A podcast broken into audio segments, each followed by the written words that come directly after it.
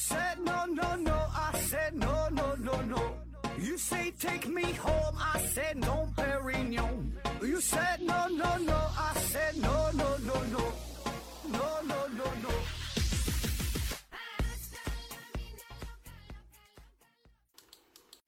拼命探索不跳过，欢迎您收听思考盒子。本节目由喜马拉雅平台独家播出。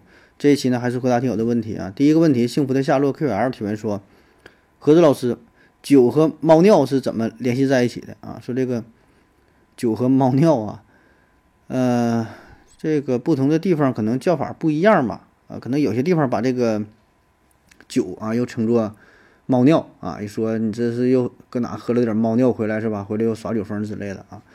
那咱这边一般，我感觉好像咱这叫马尿的比较多哈，喝点马尿啊，找不着北了。反正每个地方不一样吧，反正都喜欢把这个酒比作成是某种动物的尿啊，就是贬义呗，是吧？那为啥会把它称作动物的尿？其实也很好理解，就是这个颜色挺像的呀，啊，就是黄洋洋的，是吧？那至于说是味道，这个咱也没尝过那么多动物的尿，但闻起来可能。好像也不是特别好闻啊，可能也也有点像吧。至于说是哪种动物的尿，这个就是随机选择呗，是吧？看你随便看着啥就说是什么动物尿也都有。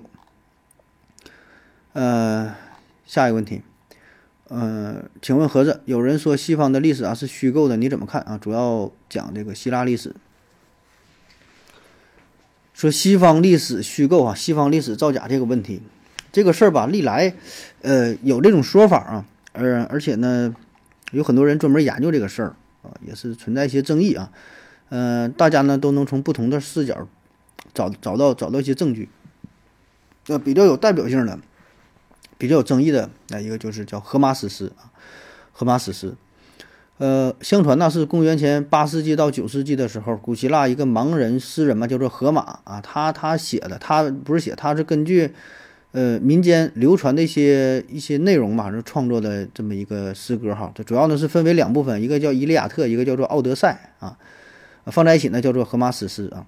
那它涉猎的范围呢是非常非常广，内容很多。呃，这两部史诗嘛，对吧？上下卷嘛是分成了二十，一共是二十四卷啊。《伊利亚特》呢是一万五千六百九十三行啊。奥德赛呢是一万两千一百一十行啊，放在一起是七万多个单词啊，所以这个内容是非常庞大呀。那你这这个放在放在现在，这也是呃一个巨著，对吧？就不敢想象，那么你说过去公元前八世纪到九世纪，然后那个时候一个盲人诗人能写的这么一个巨著，所以有人觉得你这个那。能是真的吗？能能写那真就能写出这这么这么多字儿，这么多东西，对吧？你你你想想，你现在这一个长篇小说，那才多少字儿啊？而这个这个这个《荷马史诗》，是吧？它里边包含的内容，像咱们听到的什么一些里边一些什么战争啊，包括一些民俗啊、社会呀、呃历史啊、地理呀。就这些事儿，的全都有啊，可以说是包罗包罗万象的。所以有人就说嘛，你这个东西是不是后人后编上去的呀？是吧？后后人改写的呀？啊，根本就没有这么老多的内容啊，就对他呢产生了很多的怀疑啊。呃，一个放羊瞎子，对吧？写了一个七百多万字的东西啊，反正就不信啊。而且呢。你想在公元公元七八世公元前八九世纪的时候，你没有那么多绚丽的词藻，啊，那个用的词语说话可能都是非常简单啊，所以对这个荷马史诗啊，有人就提出了疑义啊。再有呢，就是呃，像西方啊一些什么出土的一些什么雕刻呀、什么壁画啊、一些工艺品呐、艺术品呐、呃，冶金呐。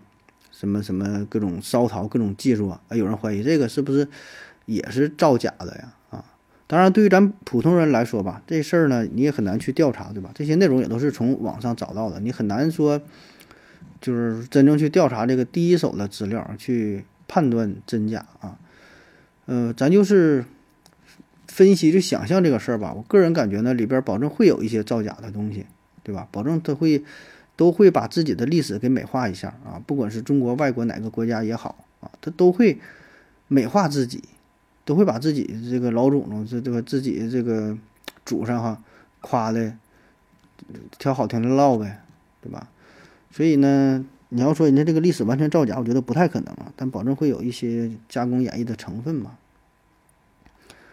下一个问题，三月八提问说，请问文盲呃国家有什么补贴吗？我老婆九二年，嗯，她父母却没叫她上学，现在工作呢也找不到啊。我的生活中经常，我在生活中经常叫她认字儿算数啊，呃，但她就是不会啊。现在工作呢也找不到啊。今年这工厂上半年，呃，上了半个月的班儿啊，人家就不要了啊。鱼子青山尽回复说，文盲补贴是不可能的，不然就会出现一堆的文盲去领补贴啊。要说去参加学习。补助一下学费倒是有可能，看看各地的政策啊。说这个文盲是否有补贴啊？呃，这事儿还真没听过啊。因为，嗯，现在这国家就是很早不就开始实行这九年义务教育嘛？虽然也得交钱对吧？但是这叫九年义务制教育啊。所以，呃，文盲啊，这个保证是没有补贴了啊。要不然咱想一个极端的情况对吧？你怎么去评判一个人是不是文盲对吧？你就我就说我是文盲。啊，然后你什么字儿也不认识，对吧？你怎么去考察？当然，你可以调就调查一下他的这个学习的记录啊。但是人家会说呀，你这问题出在你身上，你为啥不去上学，对吧？机会也给你了，你不去念，对吧？还是怨你自己。嗯，所以现在的情况，那只能是你就多教教他呗，是吧？让他就学一些基础的字儿呗。下一个问题啊，下一个问题提问说。医学上是如何鉴定精神病的？是连续长期的病史，或者是一些测试，还是严格的生理指标？在司法上，一旦判定精神病啊，就可以豁免一些罪责，是不是？呃，应该有一个非常严格的机构出具证明，还是涉及刑事案件时是司法机关给予鉴定啊？那么如何鉴定？呃，说这个精神病啊，这个是如何判定的？呃，精神病啊，就是指。严重的心理障碍，患者的认知、情感、意志、动作、行为啊等心理活动均出现持久的明显的异常啊，不能正常的学习、工作、生活，动作、行为难以被一般人所理解，在病态心理的支配下有自杀或攻击、伤害他人的动作行为啊，精神病。那么刑法当中的规定说，精神病人在不能辨认或不能控制自己行为时造成的危害结果，经法定程序鉴定确认不负刑事责任，但是应当责令他的家属或监护人应该呃严加看管和医疗啊，在必要的时候有呃强制医疗。那说精神病的鉴定哈，这个这咱也不太懂啊，这个跟我也不是一科的。你让一个泌尿外科大夫回答这个精神病鉴定的问题，那我查了一下啊，它是有两种方式，不不是两种方式，它有两种算是什么呢？两两两种形式，就是一个呢是。精神残疾鉴定，一个呢是精神病的司法鉴定。如果说是精神残疾的鉴定呢，一般由呃县区级残联部门即可认定。具体的程序啊，是家属需要出具病人的住院病历和医院的诊断证明，申报到区呃县残联部门，再由残联部门的精神科专家进行鉴定，根据病人的病程及严重程度啊，评判为一二三级。呃，精神残疾啊，这个就是说，要证明一个人儿，就是一般就是说判断从医学上的诊断啊，说有这个精神病啊。但是这个司法鉴定啊，这个就是就复杂一些了，就证明说这个人儿，比如说杀人了、放火了啊、犯罪了，然后说他是精神病，这个呢是要由家属提出申请，并且提供病人在门诊或住院病历。及医院的诊断证明啊，每个省都有一所或者是几所由省高级人民法院指定的精神卫生机构，一般呢是省级，呃三级医院或以上的精神科。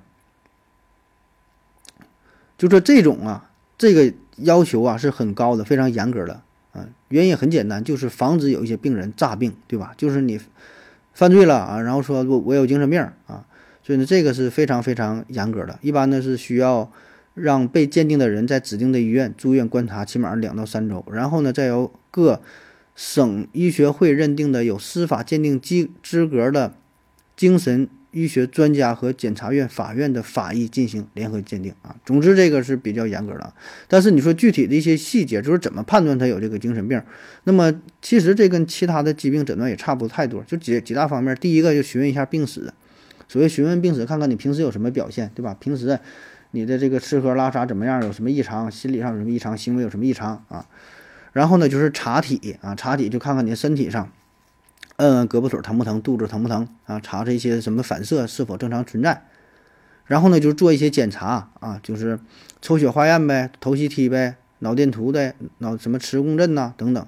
那么对于精神病的检查，经常要用到的就是呃一些表格的这个问卷调查，那像明尼苏达多项人格测试。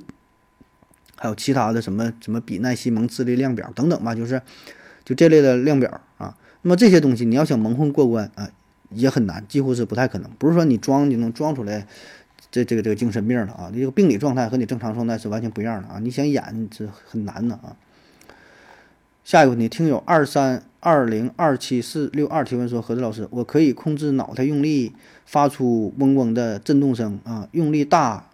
震动感就强，反之则相反。但这么做会很累啊，控制时间越长越累。网上查了一下，也有和我类似的情况，但都不太清楚这怎么回事。希望何老师能解答一下。呃，幸福的夏洛回复说，等何子老师回复你啊，可能要半年了，别耽误治疗了啊。听友二三二零二七四二六二回复说，争取在你之前治好啊，兄弟。我不会飞回复说，我也可以啊，感觉没啥毛病。我反正从小一直都有这个能力，我还以为是生理。结构导致的，每个人都有的能力呢。说这脑袋怎么用力想就能用力发出嗡嗡震动声啊？这我没太想明白啊，这真不太了解。我感觉还是不是这个血管啊，血管的改变呢，还是什么的影响啊？说有杂音呢，没有什么杂音呢，就是一个耳机啊，直接连这个手机上了，哪来的杂音？我自己脑袋发出的杂音吗？我自己也听不着啊。下一个问题，嗨嗨机器提问说：“何子你好，手机路由器的天线都是塑料盒封装的，没有没有缝隙，那么这个信号是如何传出来的？”南极先温回复说：“塑料啊，对于微波来说就是透明的。”for 人生回复说：“只有金属才会屏蔽电磁波。”啊，说这手机什么路由器啊，天线跟这个塑料挡上了，咋还能出来？那你要这说的话，那你那那玻璃呢？那玻璃给光挡上了，它怎么还能穿过来呢？对吧？就是它能穿透这个塑料呗，就电磁波呗。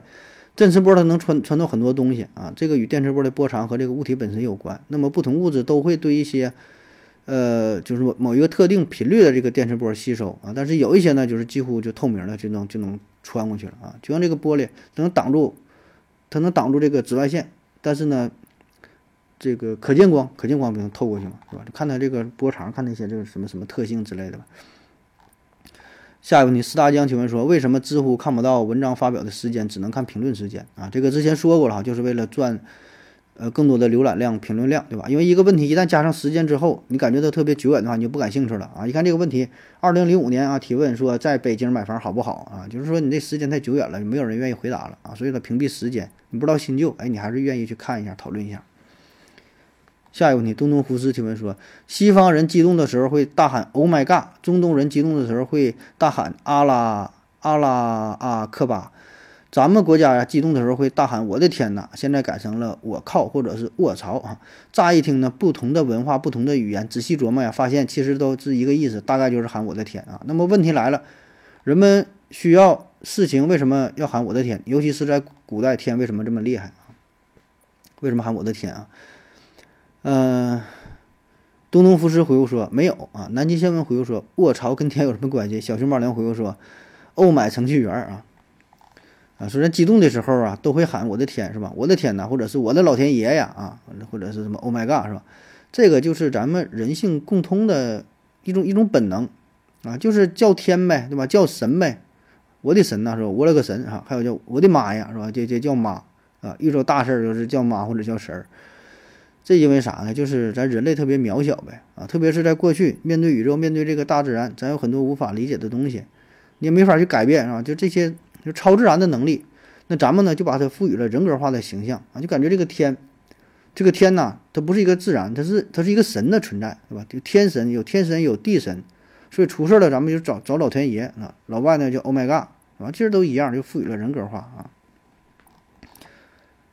下一个问题，幸福的夏洛提问说：“何老师你好，为什么是地主家的傻儿子？那地主家生出傻儿的概率比老百姓家更高吗？”风铃时代回复说：“相比于其他的老百姓，地主家拥有更多的资源和财产，穷人家的孩子当家早啊，是形势所迫啊。地主家的孩子有资格傻呀，可以天真的更久一些啊。思维回着回，思维合着回复说，有可能是地主结婚早啊，近亲多，有可能啊。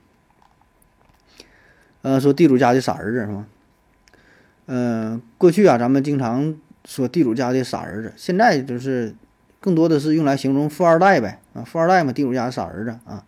然后说这个富二代好像经常干一些不太着调的事儿，不太正常的事儿啊，还有一很多这个坑爹的行为是吧？还会有一些违反咱一般常识的行为。那么，难道说地主家生出傻儿子的概率真的就更高吗？还是有其他什么原因哈？呃，我觉得哈，我瞎分析啊。我觉得啊，这个不管是地主家还是农民家，他生出傻儿的概率是一样的，就是都有可能生出傻儿子啊。当当然，咱这前提就是说，都是正常结婚，你别说什么近亲结婚那另说，就正常生是吧？不管你是不是地主，有没有钱，生出的孩子傻不傻，概率应该是一样的啊。它是一个平均的一个正态分布的形态啊。那么，为什么觉得地主家的这个儿子啊这么傻？第一，就是我们对于地主家的孩子会有一个更高的预期。啊就是觉得地主家的孩子应该更优秀一些，因为什么呢？你看，地主啊，这为啥能成为地主？保证挺厉害，是吧？这个人挺出名的，对，挺有资源、挺有背景的，反正得比一般人优秀，才能成为地主，才能成为富豪。所以咱们就觉得他的孩子也应该如此优秀才行，对吧？而且本身你有着更好的资源，生活的资源、教育的资源等等等所有的资源都比咱们好，那么你就应该比普通人更优秀才对啊。所以呢，这个地主家的孩子他生出来，咱们就给他一个更高的预设，你就达到了普通人家的孩子的水平，咱就觉得那就不行了，那你就太平常了，你甚至就有点傻，对吧？这也是一种原因。再有呢，就是出于一种这个仇富的心理，仇富的心理啊，就本来地主家的孩子也不傻，就是一个正常孩子啊，哎，但是咱们就愿意把他称呼为傻傻孩子啊，咱觉得占他点便宜，有点这个阿 Q 精神，就算是自我安慰一下。对吧？咱愿意这么去去去去说，这人傻啥也比你尖呢？再有一种呢，就是幸存者偏差啊，就是地主家有没有傻孩子呢？确实有，可能说一百个地主家里边有一个傻孩子，或者是一个地主他有十个儿子，九个儿子都非常聪明，都是除了哈佛就牛津剑桥，就有一个孩子一般点儿啊，相对说傻点儿啊，智商可能比正常人稍微低点儿。哎，那咱就抓住这一百个孩子当中的这这么这么一个，就拿他来说事儿。对吧？就觉得哎，都傻，啊，这咱就喜欢这样的，可算找一个这个傻点儿的，就拿他说事儿，幸存者偏差，这是一种啊。呃，还有最重要的一点，我觉得这是我们的一种误解啊，就就是咱为啥总觉得就咱那么多孩子都挺傻的？哎，这个是最重要的一点误解。那过去咱就不说了，咱就用现在这个富二代举例子啊，富二代的一些行为啊，咱穷人看不太懂，那看不明白。你看啊，这个咱说这个富豪，就这个富一代，富一代的形象啊，相对来说都是比较完美的。你看，咱一提老一辈的这些这些大佬，这些富豪，就是搞创业的，哎，觉得他们都是吃苦耐劳，然后呢，打小呢也是吃过苦，生活好了之后，仍然保持一个良好的生活作风，有一个很好的人设啊，对吧？像什么像什么王健林呐，像什么。早些年什么柳传志啊，还有什么等等吧，就是早一批的啊，那那那那一波的大佬，哎，咱说相对可能还挺好的，但是他们的下一代，就是像他们孩子一代，可能就看不懂了啊，就他们生活就比较随性，然后呢，他也不会在意别人的感受，不会在意别人的看法，我行我素啊，所以做出来的事儿，咱就觉得可能就比较傻。比如说这个富豪啊，今天买个车，花了一百万。开了三天吧，这车不太好啊，这车卖了吧，转手卖了七十万，啊，平均一天折损啊十万块钱，在咱普通人看来，这不有病吗？你买的时候想啥了？花一百万买个车，开三天，完七十万就卖了，这这赔三十万，我一年我也挣不了三十万呢，对吧？这个是咱普通人的想法，但是呢，对于这个地主家的傻儿子来说，这个事儿很正常啊。我喜欢就买嘛，对吧？买完了我不喜欢了，我就就就卖了嘛，赔点钱这算什么呀，对吧？就像你，你说你买买了一斤毛克，然后呢回来一吃，感觉有点捂了啊，味道这个不太好了，反潮了，你咋办啊？有人将就吃了，有人那我就不吃了呗。那就是也也是，这东西都坏了，没法吃了，就扔了呗。这这对于富二代来说，对于地主家的傻儿来说，人家买了一百万的车，跟你买一斤毛克、买一斤瓜子儿，这个感觉是一样的。所以你觉得他傻，那是因为你没到这个档次，你是站在你的这个角度去看待他的这个行为方式，所以你觉得很傻，你把他的这个行为当做很傻啊，实际上是一种误解。下一个问题。呃，心之所在即为家乡。提问说，请问呐，既然彩票中奖中中奖是随机的，那么为什么还有那么多预测彩票的网站？明显是没可能预测的哈。还有，为什么我买彩票的时候还相信还会相信中哈？买完之后丢一边了，连看也不看啊？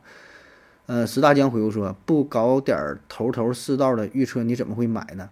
你买的时候相信。会中是给自己的生活多点希望，买完之后丢一边啊，证明你这个人还能够清醒的认识这个认清这个现实啊。与子青山尽回复说，呃，还有人花钱算命，还有人花钱算命的，这图个啥啊？K 文晨回复说，我好像在某个特定的地方买彩票，中奖的概率啊要大过其他地方，十块钱，十块钱里至少有七次在那地方就买的就是中奖了啊。当然，这也可能是买彩票的总次数与对照组的数量太少所导致的，统计学的意义不大啊。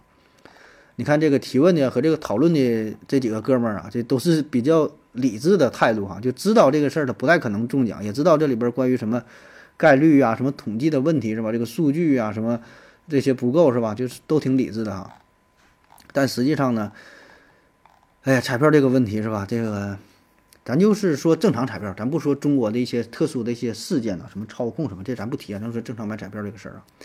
那么买彩票这个事儿呢，它就是一个随机事件，就从数学这个角度来看，它就是一个随机事件啊，它就是一个叫什么玩意儿来着？独立，对对对，独立事件啊。两次买彩票是互相不干扰的。比如说这期彩票开出的中奖号码是一二三四五六七，那么下期号码可能就是。二三四五六七八啊，也有可能是九十勾圈卡尖，俩人就是没有任何任何一点联系，独立事件，谁也不影响谁啊。那为啥我们还总觉得，总喜欢就买彩票，就是说研究这个规律呢？就买彩票这个无所谓，就大伙儿都想买，但为什么就喜欢研究规律呢？其实这个问题吧，这个问题呢，这个问题就是。呃，要往深了说吧，就是挺复杂的。就是彩票开奖吧，你还真就不能完全从数学的角度把它当成是随机。其实严格来说，这是一种伪随机。呃，什么叫做伪随机呀？就是咱们现在人世间的事儿啊，很多事儿它都是伪随机，就是看似随机，它不是真正的随机。就是包括咱电脑生成这个随机数，它是背后也有一套算法的，是根据。呃，就什么呢？这个这个电脑就是里边它有一个内置的一个时钟啊，具体的不说了，反正它是有规律的啊，它不是完全就是纯随机。纯随机是啥呢？就是量子力学当中的随机啊，电子的运动什么，这个是真正的随机啊。其他的随机就是都是伪随机的啊。呃，当然咱还是说回来吧，把这个彩票这个事儿当成吧，咱当成这个数学上的这个随机的问题来讨论哈，当成真正随机来讨论啊。就是当这个是当这个独立事件吧啊，要不然就这个话题引申的就太太太多了啊。呃，就是咱说买买彩票啊，买彩票呢，总有人相信呢，这里边有一定的规律可循啊，而且是什么样的人呢？哎，他半懂不懂，他他懂点数学啊，而且是。还了解一些什么大数法则呀，什么玩意儿，什么什么小数定律呀，什么，呃，看一些什么趋势图是吧？看这个什么冷热号、单双号啊，大小号区间，什么一些跨度啊，什么旋转扭矩啊，现在玩出花了，各种各样的。你就是去彩票站一看，这墙上保证会挂一个近期开奖的走势图，这个冷热号码啊，还有的还有专门有那种出的书呢，对吧？卖的也很火。啊，有人研究说，你看这个，比如说十五这个号码，连续三期都出十五，下期就不能再出了，完不不能总出啊。按照规律，这玩意儿你得是轮到别的数了。大伙儿都喜欢研究啊，都觉得自己掌握了彩票的真相。所以呢，呃，这里边这个原因很多哈，比如说有一些是彩票站，他也会这么故意去引导的，故意会挂出一些出号的规律啊，什么走势图了，就是为了诱导大伙儿嘛，就觉得哎这个里边有规律啊，大大伙儿看呐，这个你们买都能中奖啊，忽悠人呗，对吧？为了大伙儿都来买，啊，这是一方面的原因。嗯，而且我我觉得这是往大了说吧，这是一种玄学了。很多人明明知道这个没有规律的，他是他是他心里挺明白，知道这个没有规律，但是他还是愿意去相信这个有规律。为啥呢？就是这个是咱们一个活下去的勇气。其实无非啊，他就是找一种心理安慰呗。他心里也明白没有规律，但当我们面对这个随机的世界，就咱们这个生活不只是买彩票，什么事都是。一旦他没有规律、没有规则的时候，咱们就没法掌控它，咱们就会就变得非常的迷茫。所以呢，在这种情况之下，我们就会制造出一种规律，哪怕是也知道这个规律是不靠谱的、不靠谱的规律，是一种假的规律，但我们仍然愿意去相信。就像是过去你说这个，呃，大航海的时候，早期那个时候就是没有。没有什么那个什么指南针，指南针可能有啊，就是没没有没有更先进的定位系统。你该有指南针没有用是吧？你不得有一个海上定位系统？那些那些什么什么也没有，什么六分仪什么的，就是非常粗糙。那么在这种情况之下，船长也不知道哪边是对的，对吧？但是呢，他只能是坚定信心说：“听我的哈，我凭我的经验干过怎么怎么走。”就是那时候在这个船上有一个不成文的规则，所有啊这个。这个指挥啊，都得听船长的，其他的什么二副啊，什么什么这，啥也别说，人说去哪就去哪。最怕的就是军心不稳，就是这个船长说的对不对，不知道。大伙儿心里也隐约觉得他说的可能不对啊，但是没有招儿，必须呢，你得听从一些东西，你得有一些规则，你得按照他的说法去做。那么这样起码内心呢是安稳的。就像现在你说企业也是啊，给你画大饼。为什么画大饼啊？当然是骗你是吧？哎，但是呢，很多职工他也愿意相信，就是这个这个大饼，他明明知道也是假的，但是骗了时间长了吧，就是他自己也相信了，他已经融入到了这个公司文化当中。就是我们就害怕这种迷茫，害怕不确定性，不用别人去骗你，自己也会骗自己。所以你就回到这个买彩票这个问题上，那很多人喜欢是这个。就随机是吧？机选啊，机选给我给我来五注啊。有的人呢喜欢是就是挑一组自己以为的这个幸运号码啊，比如说自己孩子的生日啊，某一个特殊的什么纪念日啊。有些人呢就是喜欢找一些规律啊，自以为找一些规律哈。那么各种方式都有，对吧？咱也没别说谁好谁不好，别说谁对谁错，这些其实都是一种信念。还有一些人呢喜欢手号啊，啥叫手号？我就就这一组数字，连续十年，连续多少年，我就买这一组数，买也不多。一期我就是就买一注，顶多是五注，完了我来十块钱的压压五注，就买这一个号，守多少年的也有，就啥样都有。这玩意儿咱说就谁也别笑话谁啊！你也你也别说人家研究规律的就是傻就不懂，也不是啊。更多的呢都是一种信念，都是一种精神上的寄托，对吧？都是一种态度，都是一种对于生活的一个看法啊。所以呢。呃，都挺好的吧？买彩票本身就是一种精神的寄托啊！当然，你买就买了，千万别指着这玩意儿能中啊！如果说你要是抱着一个非得靠它的一夜暴富的思想，那就是算了，咱就是玩嘛，对吧？一一周了，你买买个几期，对吧？花个几块钱，有个精神寄托，哎，也挺好。那好了，感谢您各位的收听，谢谢大家，感谢您的聆听。如果您也想提问的话，请在喜马拉雅平台搜索“西西弗斯 FM”。在最新一期的节目下方留言即可，欢迎您的参与，我在这里等你哦。